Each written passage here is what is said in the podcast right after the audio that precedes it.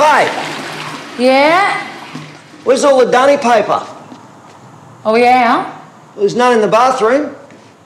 Must be out then. Well, there was like 10 rolls in there last week. Yeah. So, like, that's a roll a day. Yeah? What are you, like, shitting 10 times a day or something? No. Hey, look, I'm not having a go at you. I'm just trying to understand why you need so much of it. Okay, here's how it goes. a pee, a wipe, okay? Yeah, Okay, then I use my intimate wipes. your intimate wipes. Yes, then I grab some more toilet paper and I wipe again. Why do you wipe again? Because my intimate wipes are wet. I can't be walking around all wet down there, can I? Okay, so how much, like when you grab the toilet paper to dry yourself, how many squares are we talking? I don't go by squares. I scrunch. Right, why don't you just take one square or fold? uh, uh, like, Because I'll to- get pee on my hands. That's why I scrunch. You don't want me touching you with pee on my hands, do ya? Don't you wash your hands afterwards? Yes, I do wash my hands. I'm sorry. Can you not afford one roll of toilet paper a day? Hey, I can buy a truckload of this stuff. Then why are you being such a dick?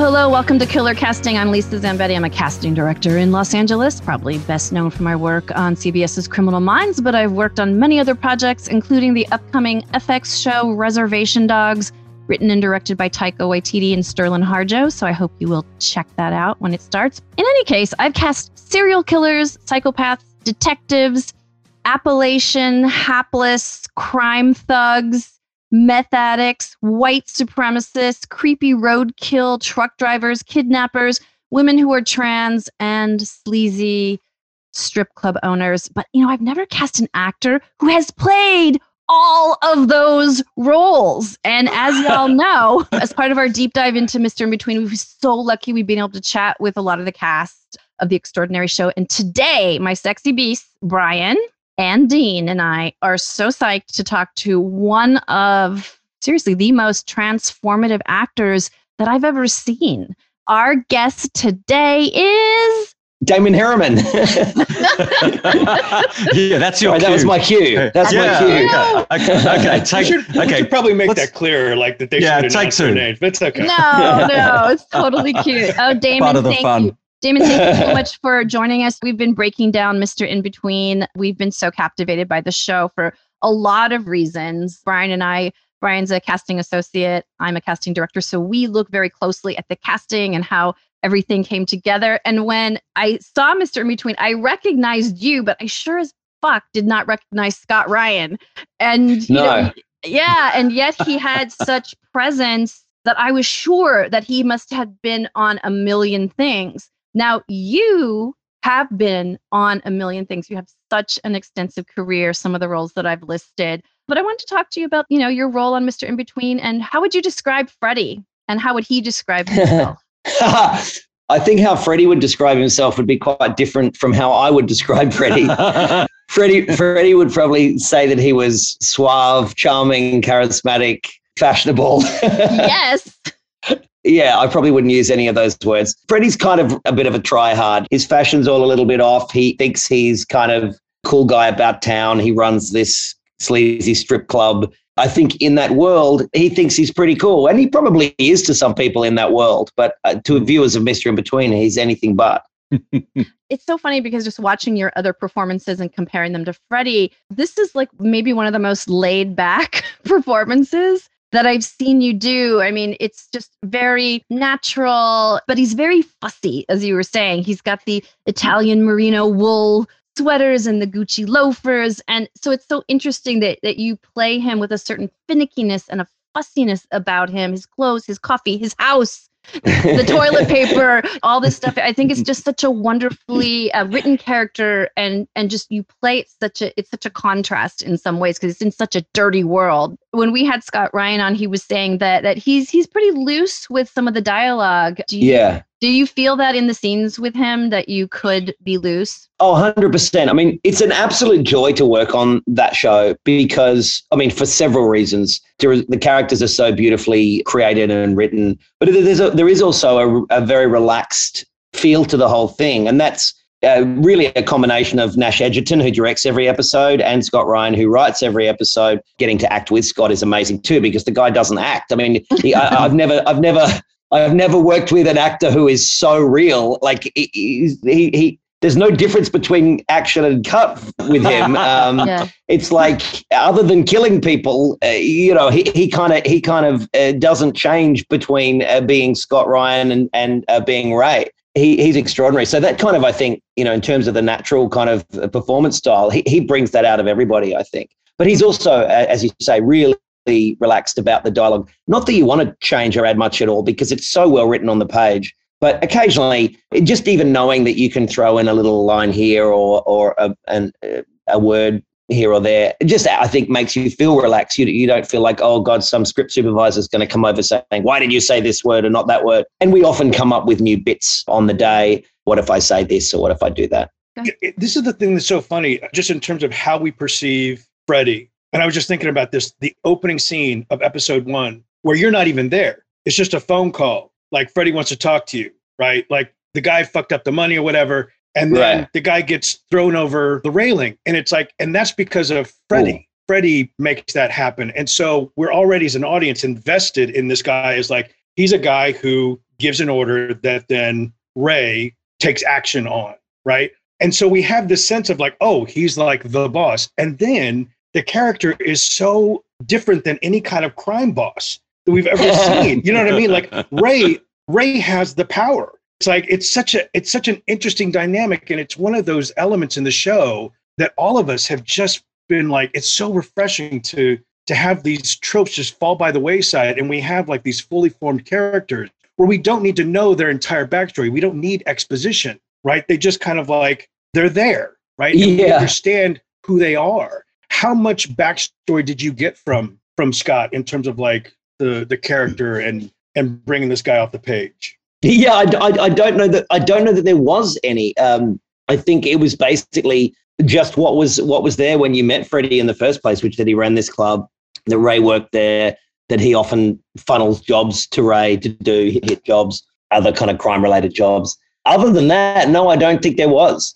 The color that kind of came out of the character was really in the comedic situations that Scott would write. Things like like there's that whole bit I can't remember which episode it is where where Ray says, "What's with the no socks?"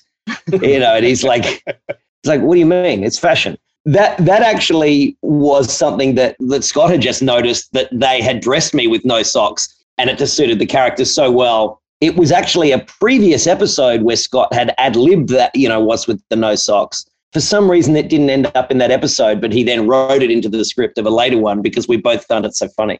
I love well, that. That, that. that episode's actually called "What is it? Socks are important." Is it really? yeah, it is. I didn't know that. Yeah. Dean, Dean, go ahead. I know you have a bunch of questions for Damon. Yeah, I, I, do. And I want to thank Brian for stealing both of my uh, first two questions for Damon. So I'll just quickly observe that I thought it was interesting. Correct me if I'm wrong, but you met Nash about 20 years ago, but you also met Scott sort of around the same time when, when he did The Magician. Is that correct? Yeah, I, I met Nash first. I, I probably met Nash around Hmm. Yeah, around the late '90s, uh, I think I met his brother Joel. Who's uh, people would know Joel Edgerton yeah, as an actor. I met Joel in the mid '90s uh, when he'd just come out of the drama school and, was appearing in plays and things around Sydney. I would have met Scott whenever the short of The Magician screened at the St Kilda Film Festival, which is which is where Nash saw it as well. I think I was even at the same session that Nash was at, oh. and was was oh, yeah. was just blown away by this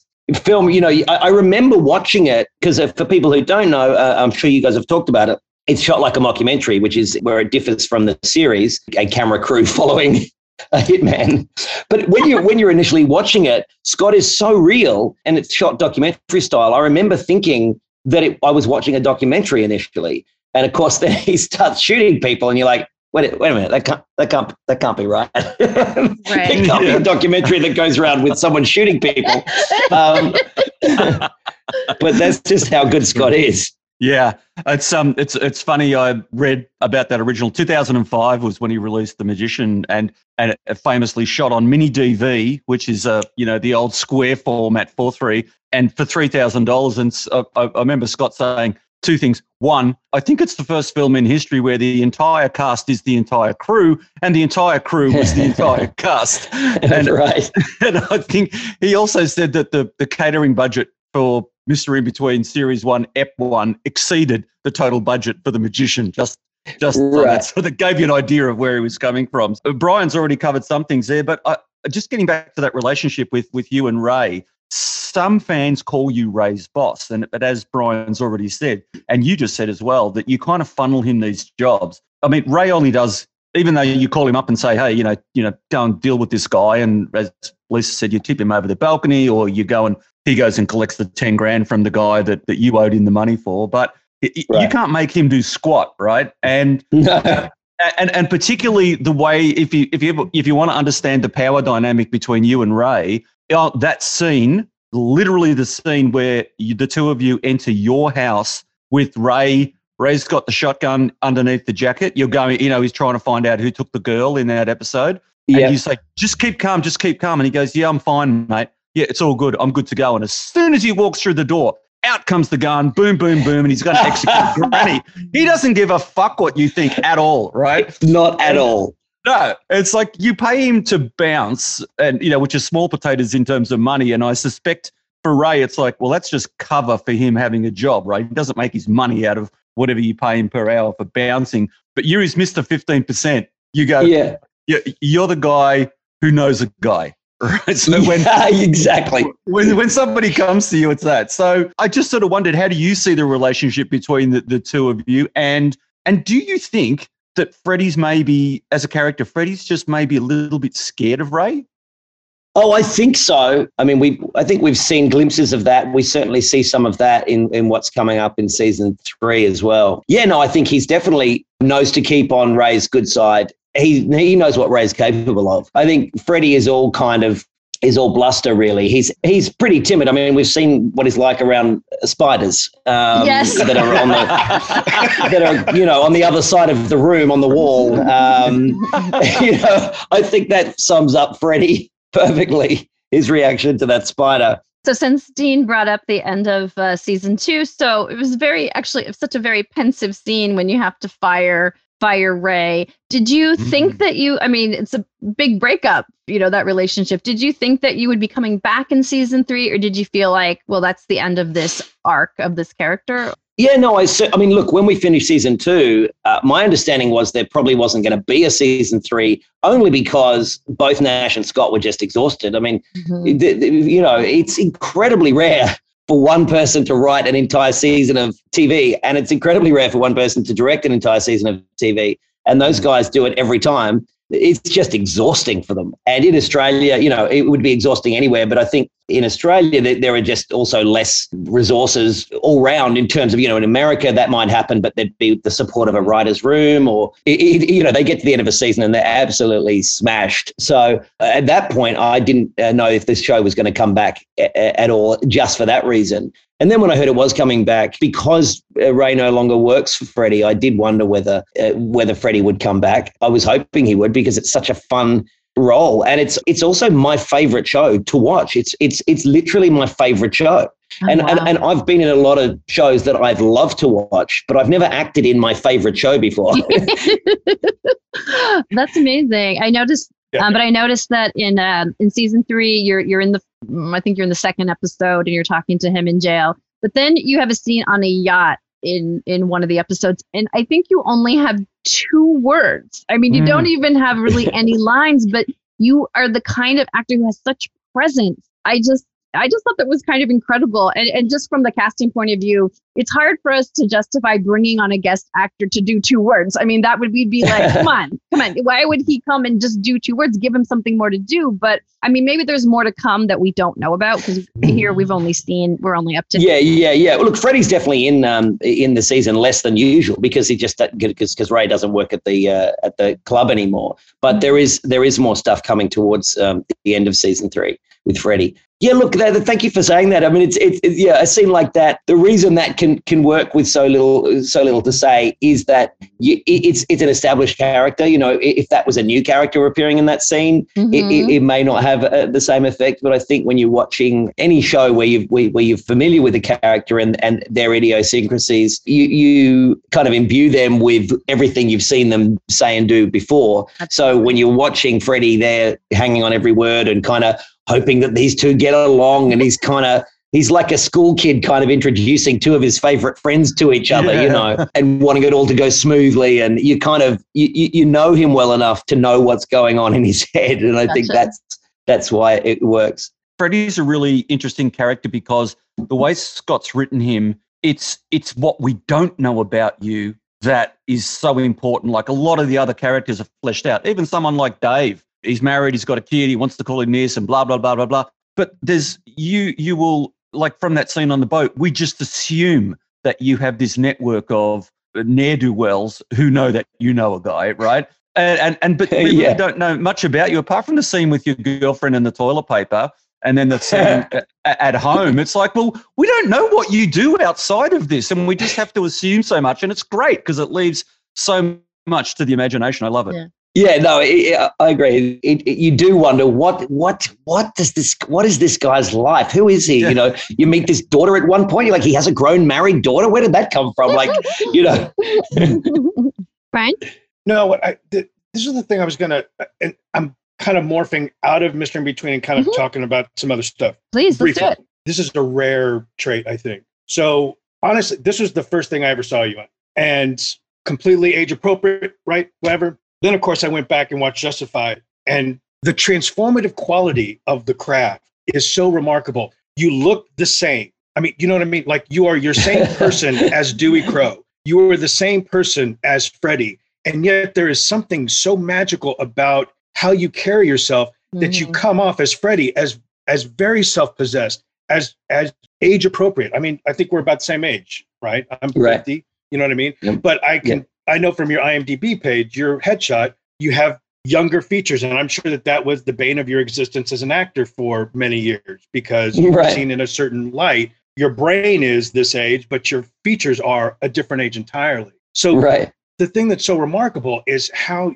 how you're able to pull off both in such a seamless way without kind of the Charles Manson kind of makeup trickery, which is also another level of expertise. Lisa and I are obsessed with process the difference between the American training and the Aussie and British training. And it seems like it's that it's that external to internal kind of process. Talk. Can you talk about that a little bit? Like, I know you did a ton of research, like with Charlie Manson stuff, which is right. completely necessary. But for these two kinds of characters, any kind of character, what is that process? What does that look like for you? And that's I a think, big question. Uh, I apologize. Yeah, yeah, yeah. No, no, no, not at all, not at all. I, I always that's a, that's a question people ask sometimes, and it's it's I always have to stop and think about it because I don't think about it, and I, I did I didn't train, so I didn't learn a technique uh, of any kind. I just started as a kid and can look back at that stuff and I wasn't very good. It was, you know, that very kind of performative child actor style that, that you see sometimes. But I think over the years, it's just a case of learning on the job and then seeing performances. You know, I remember seeing The Elephant Man when I was 10 or 11 and, go, and watching actually Anthony Hopkins in that was, I mean, John Hurt's amazing, but Anthony Hopkins really blew me away. I was like, who is this guy and how is he doing I, I, I'd never seen someone uh, so real on screen at, at, that, at that point. And I, and, I, and I became obsessed with how do you do that? But in terms of characters like, like Freddie, like Dewey Crowe, I just put so much of it down to the writing. I, I, I really do. I, I think for me, the character is formed on the page to a large degree. And if it's a well rounded, well written character with, with all the layers, on the page, then I read it and go, okay, uh, I, I can see it. It's in, in, it's a bit like if you read a, a book and you and you're picturing this fully fledged uh, character in a book, and you're like, I know exactly who that is. In a in a well written script, that's just I feel the same way, and I feel like, well, all I have to do is that. I just like, well, okay, I'll do that, right.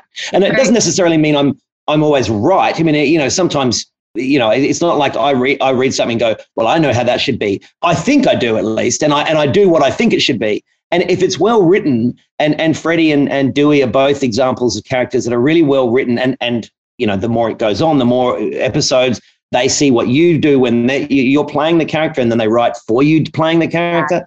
So suddenly it's like it's almost easy when it's when it's that well written.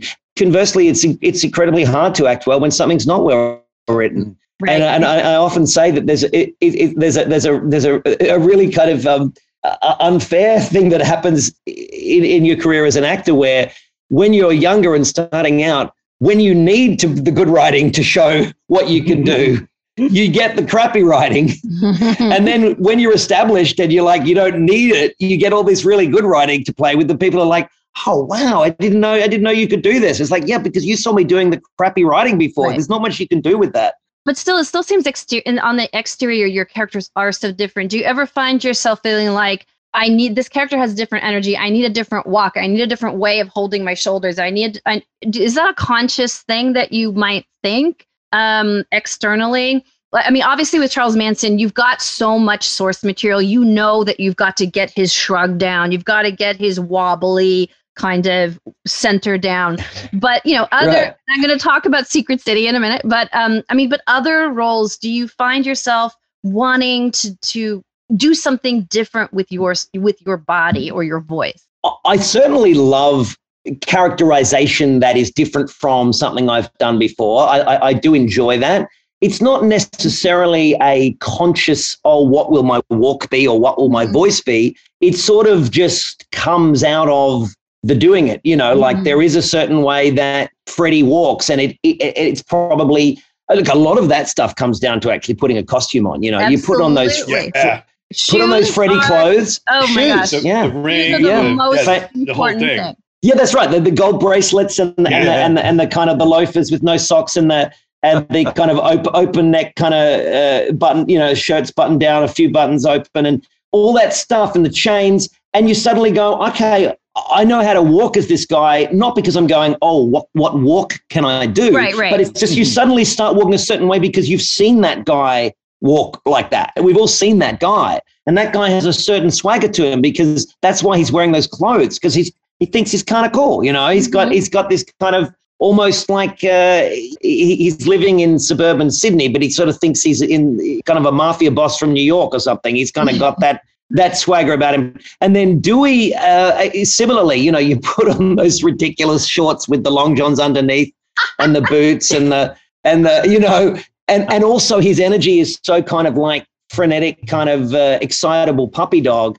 that that does something to you physically as well. That's amazing. Well, the very first thing that I ever remember seeing you in was not very long ago in Secret City. And I was like, who is this? I mean, you were just so stunning. You know, people who haven't seen Secret City, I mean, there's a very interesting reason why you're so stunning in it is that you play a woman who has transitioned and that you when you, you're when she was a man she was married to anna torv's character but the cool thing about it is that that almost has nothing to do with the overall plot of the series, it just is a thing. I mean, there are some right. plot twists to it, but it's not. It has nothing kind of to do with the the premise of the show. You want to can yeah. you talk about that? I mean, there is so much people talk about cisgendered men uh, who aren't really trans playing trans. I mean, I want to put that aside for a second. I just want to talk about your process and playing Kim Gordon, that role. Uh, yeah, yeah that, that was sort of what was really fascinating about that was that it wasn't um, a trans story. It was a, a, a character that happened to be a trans woman in a in a show, and her being trans is is barely kind of um, re- referenced.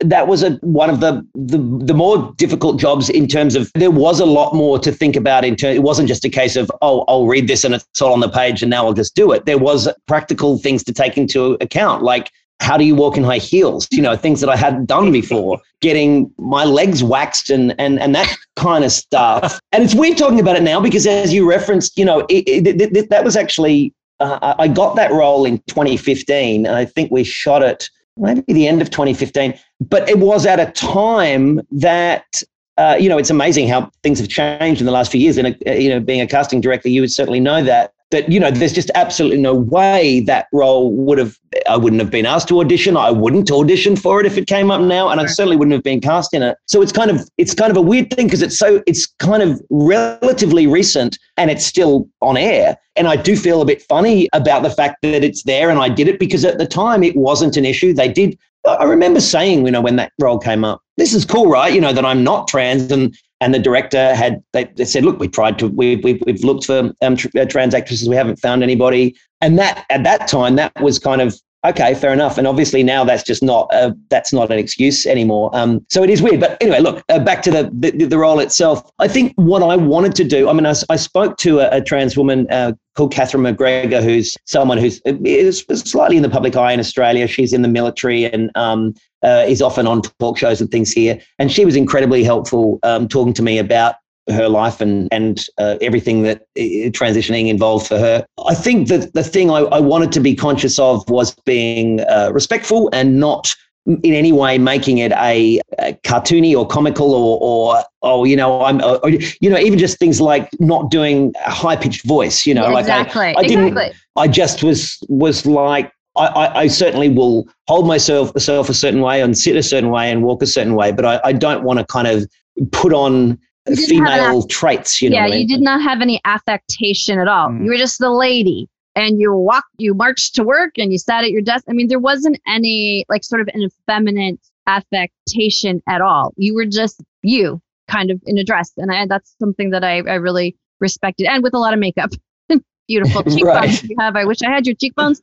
But um, anyway, uh, okay, so let me throw it to my beast. What else would you like to ask wonderful Damon? Uh, well, I, I just want to jump in before we get off Manson um, and say, observe that, uh, uh, Damon, you're probably in a very exclusive Hollywood club. You might be the only member of that club to being being cast by two different directors in the same role in the same year, uh, of course. But I was curious to know that makeup-wise, you you you looked kind of quite similar between the two, but working for two very different directors. I wondered about the experience, what direction, what the direction was like, or how much or how little, or the style between Tarantino and Fincher. Tarantino uh, is quite spare with his direction. Doesn't doesn't give a, a a lot. He just kind of kind of comes in when necessary. Doesn't do a huge amount of takes. Uh, doesn't do a huge amount of coverage. I think that's because someone was saying he's pretty much edited the film in his head before he shoots it, so he knows exactly what what he needs to shoot to go on screen. But when he when he does give direction, it's it's perfect. Often just things like, oh, do a little wave there, or for people who, who've seen Once Upon a Time in Hollywood, you know, obviously there's not a lot of Manson there, but we did shoot a, a couple of other scenes. And one of them was the biggest scene I had in, in the film, uh, which is a scene where Charlie goes to the back of Sharon Tate's house and speaks to someone in the guest house pretty much just sort of pitching himself as a rock star and it's a, a beautifully written scene. And and so yeah a, a, lot of it was him just kind of coming up with little ideas or even throwing in new lines. It was uh, as much a joy as you can imagine. Mindhunter uh, was actually directed by an australian director called andrew dominik who um, of course, yes. directed chopper uh, amongst uh, other things the new film blonde i think it's called the marilyn monroe film that's coming out shortly who's a brilliant director in his own right. David fincher was on set for, for a lot of the time and it was pretty cool meeting him and chatting to him. But andrew was the director. Mindhunter was very different for a number of reasons. Firstly because there was kazu's extraordinary makeup which uh, pretty much covered every inch of my face and really did turn my face into charles manson. It was it was it was extraordinary to, to kind of look at myself in the mirror before going on to set each day. But mindhunter they they do a lot of coverage and a lot of takes. That's kind of the show style. How do you feel about those murders? That's what counts. Happened in your world, not in mine. What counts is that you ordered the deaths of seven people. Eight, if you count an unborn baby. And now you can reflect it back on me, and you can lock me up in your penitentiary, and you can say that your world's better. The prison's a frame of thought. Well, We're all our own prisons. We're each our own wards. We do our own We time. do our own time. Prison's in your mind. Can't you see I'm free? You don't look so free to me, Charlie. You don't look free to me. You look like a composite of what someone told you you are. You live for other people's opinion, you got pain on your face, and you wonder if you look okay. That's it. Hey man, I like your sunglasses. Can I have them?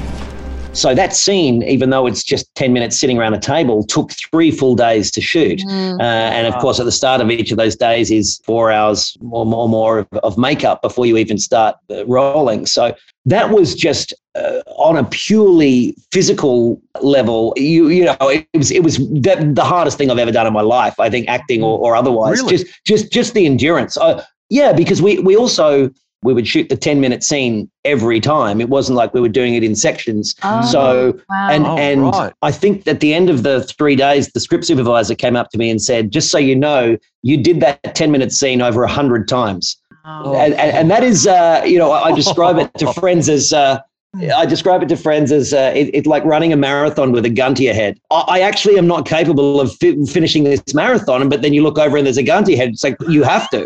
And it was like big on set going, this is like I, I am so exhausted. I I I um I, I could I could really fall over and have a nap, but you can't. And and, and so you just keep going. But yeah, so they were they were quite different experiences. But Mindhunter was still uh, an absolute joy uh, to get to work on such an amazing show with such and and and uh, Jonathan and and Holt, the two actors I worked with, were probably the nicest, most generous actors I've worked with as a guest actor on another show. Sure. They were just amazing. Uh, Andrew was uh, is a brilliant, you know, he's just brilliant, and and uh, you know, uh, getting to work on a David Fincher show was was pretty cool. Oh, that, that's He's- that- that's he's, awesome. As Dean knows, he's my idol. I have I have done podcasts on Mindhunter and taken apart every um, the blouses that Anna Torv wore as that character. I've taken Wow. apart the wallpaper. It all means something. All the colors mean something. Anyway, but when you have a Wow. prosthesis on your face, Damon, I'm just wondering.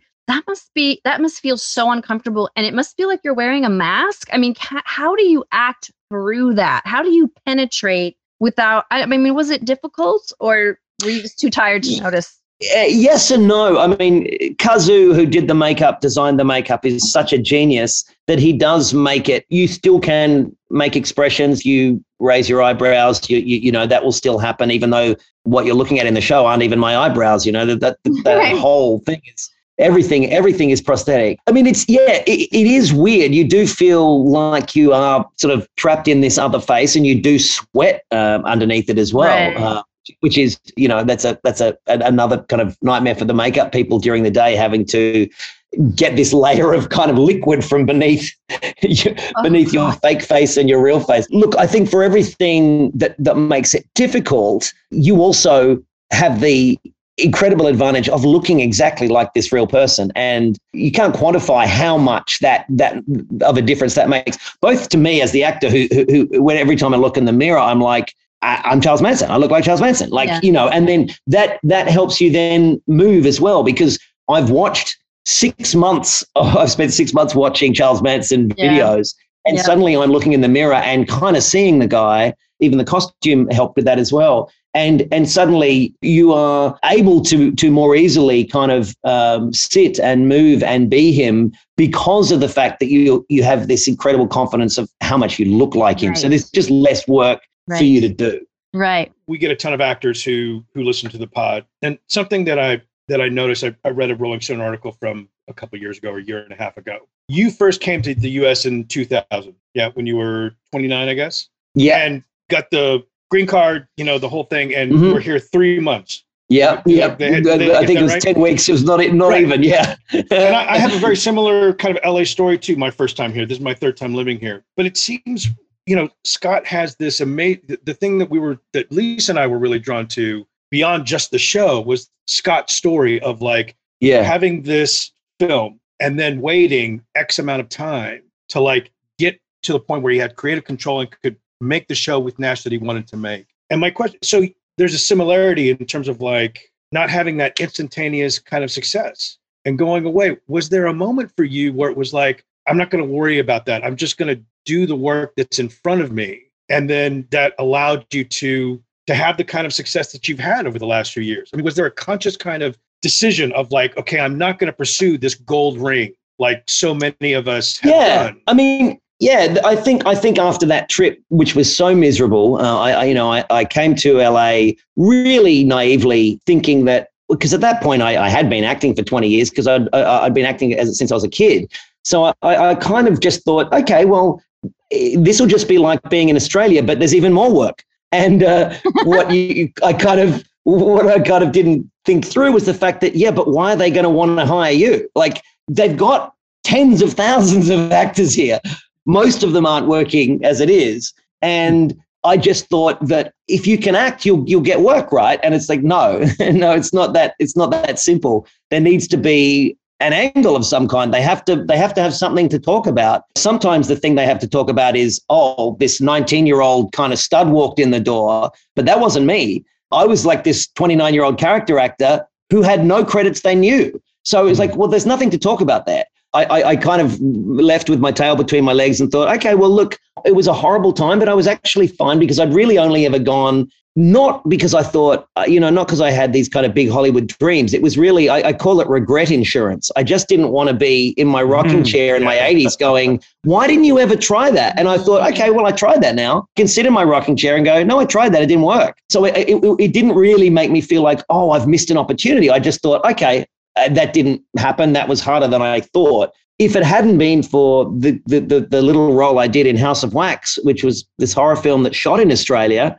I would probably never have come back. I, I, certainly don't know if I would have. I didn't have any other plans to come back. And I only came back to go to the premiere of that film because I thought it'd be fun. And then I got an agent out of it. Well, it seems wow. like American audiences, and I, I should probably only speak for myself, but it seems like American audiences are kind of discovering entertainment coming out of Australia. And I, for whatever reason, I looked up Anthony LaPaglia the other day because it's like, what happened to Anthony? And I knew that I know that he's an Aussie, he's doing a bunch of stuff there now and he's doing stuff in Great Britain, but it's almost like he's kind of abandoned the States. And I think that with globalization, I mean, it's impacted every aspect of our life, but certainly true of entertainment as well. And I don't think America is, has a corner on the market anymore because we have all of these platforms. And the Lawson brothers have come over and done well, and obviously the, the Hemsworth brothers, but Australia is putting out some amazing oh. Mr. In Between being a huge, it's almost like Australia has has its own like little corner of, of really great entertainment that's happening. You should know that TJ Power has come in for me so many times for Criminal Minds too, and I really wanted to cast him as a psychopath, and it just never happened. But what a right. great actor! And he's uh, fantastic, isn't he? Yeah, yeah. Anyway, continue. and a lovely, lovely guy. Uh, Damon, you just mentioned House of Wax. The first question I wrote, which was going to be an icebreaker, and I tossed it because it was a bit uh, kitsch, was uh, uh, Oh, hi, Damon. Uh, why was Paris Hilton so critical to your career? ha ha ha. So, for the, for, for, well, for those, clearly was. For, yeah, well, for those of you who don't realize, House of Wax was the, a movie. Was it starring Paris? Um, I, no, I it was starring Jason, I mean, well, Jared Padalecki, and yeah, okay. Padalecki and uh, um, oh god, uh, the girl. I've forgotten yeah, the girl's. Oh, Elisha Cuthbert. Yes. yes. Yeah. Okay. Yeah. Yeah. Okay. Anyway, so there we go with that. But um, you mentioned the fact that you've been acting for 20 years and as a ch- you're a child actor. We might put this in the show notes, but if you're going to hang up on us right now, I won't. That's you being on the Don Lane show at the age of eight, which I managed to dig up. I watched so you, right. Yeah, yeah. yeah. it's a two part question, really. You started acting so young and you acted in virtually every Aussie soap that was going at one point or another. Two part question. Number one, as a sandbox, how effective was it uh, for you to do all those soaps in Australia? Was it a a worthwhile process? Did you find that you developed skills and you had some chops that you could take to the US? And the second part was, how did you get started so young? Were your parents in the business and how did it come about that you were acting from such a young age? Um, I definitely think that it, you know, th- there was a, a, a, training ground from doing those various Aussie series as a kid because I it was the only training ground I had really, and and so you end up not only getting to work and, and practice, I guess. Uh, you're also watching other actors, older actors who are good at what they do. And that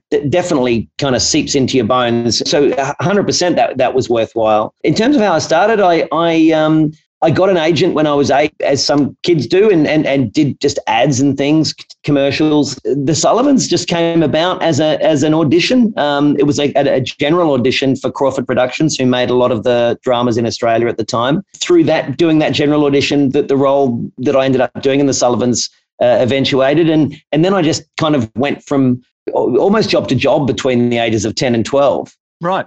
Thank you. Whatever age you are I want to cast you in something. It must happen. I don't care what it is.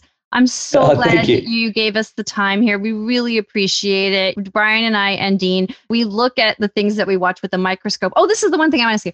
What do you watch? What are you? I mean, you said you watched Mr. In Between, but like, what are you binging right now? What are you obsessed with right now? What is the best thing you've seen lately? It could be. Oh boy. Um, I mean, I, I actually tend to watch documentaries more than I watch dramas, which is bad because I'm an actor and I should be supporting dramas.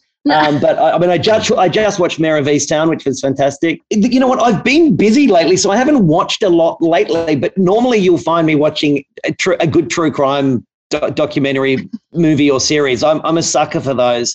They're kind of everywhere now. Absolutely. Uh, I don't know what it is about human beings that makes us want to watch horrible things Listen, that have you haven't happened. If, if you haven't watched, National Geographic has a series, Narco Wars, that's unbelievable. Oh yeah. Mm. It's, Oh, really? it's Okay. fantastic. Yeah, yeah. yeah. Uh, it's it's a multi-episode. Like gets into Colombia, gets into Mexico cartels. Now they're getting into the mob's role in in the drug Oh, wow. trade in the 70s and 80s. It's amazing.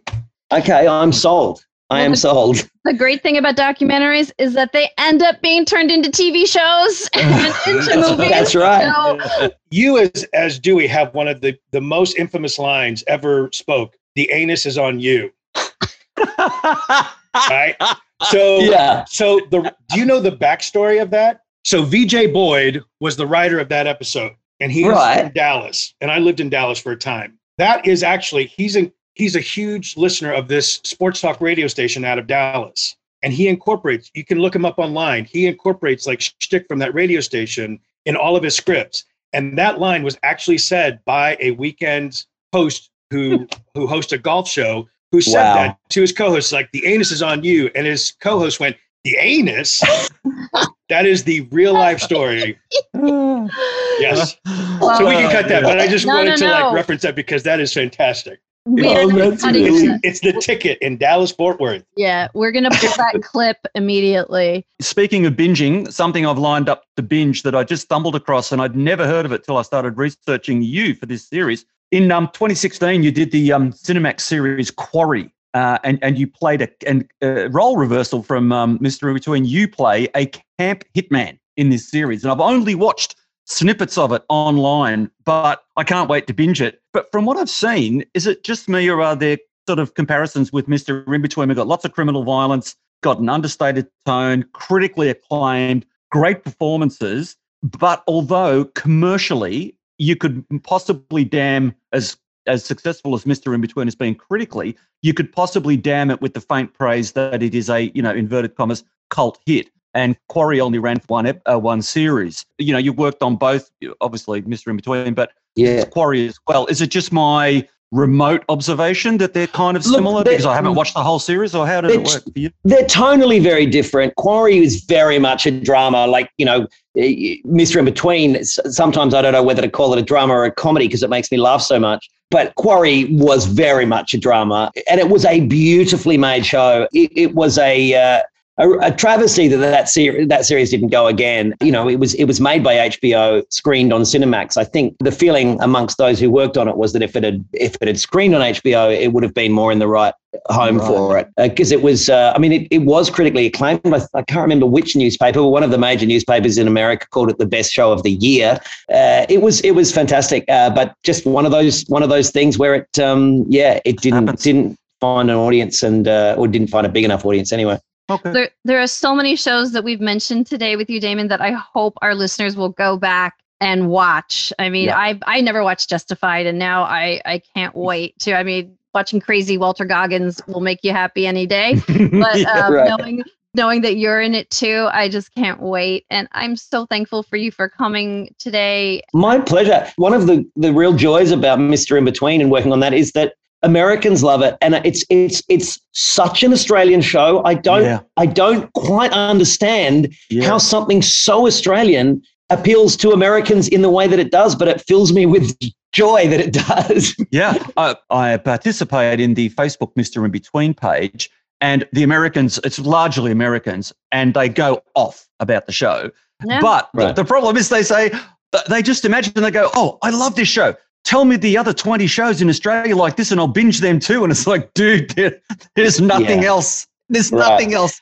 quite like this. I'm sorry. You know, no, they're just- and and and there probably wouldn't be even a, a Mr. In Between if Scott Ryan wasn't playing uh, Ray Shoesmith. You know, It- it- for, for for all the brilliance of the direction and the writing, it's also just his performance. That just that thing that he has that's just unlike anybody. I mean, that smile. Who Yeah. smiles like that? Yeah. You know, like- all the time. Yeah. Yeah. But you know, he's he's literally could not. There's not another actor on the planet who could play Ray Shoesmith in the way that Scott Ryan does. yeah, credit to Nash and him for having uh, the balls and w- w- uh, to just keep holding their ground on that because, you know, in interviews, Nash has spoken and Scott, when we spoke to him, related the fact that they had deals on the table that were really good deals, except it's like, no, either the creative control wasn't there or it was like, no, but not, not Scott. And Right. Nash Scott just said no. They kept saying no, no, no. And I mean, Ray in his interview tells the story about how he's back at home driving cabs and delivering pizza, going, well, maybe I screwed that up, but they held their nerve. So full credit to them. So glad they did. Okay, we will let you go now. You've been just a joy. We can't wait to see what your next transformation will be. We can't wait. Yeah. Uh, thank you guys. It's been it's been a lot of fun. Thanks for chatting. Oh, thank you so much, Damon. All right, take care. Bye. Bye. Bye.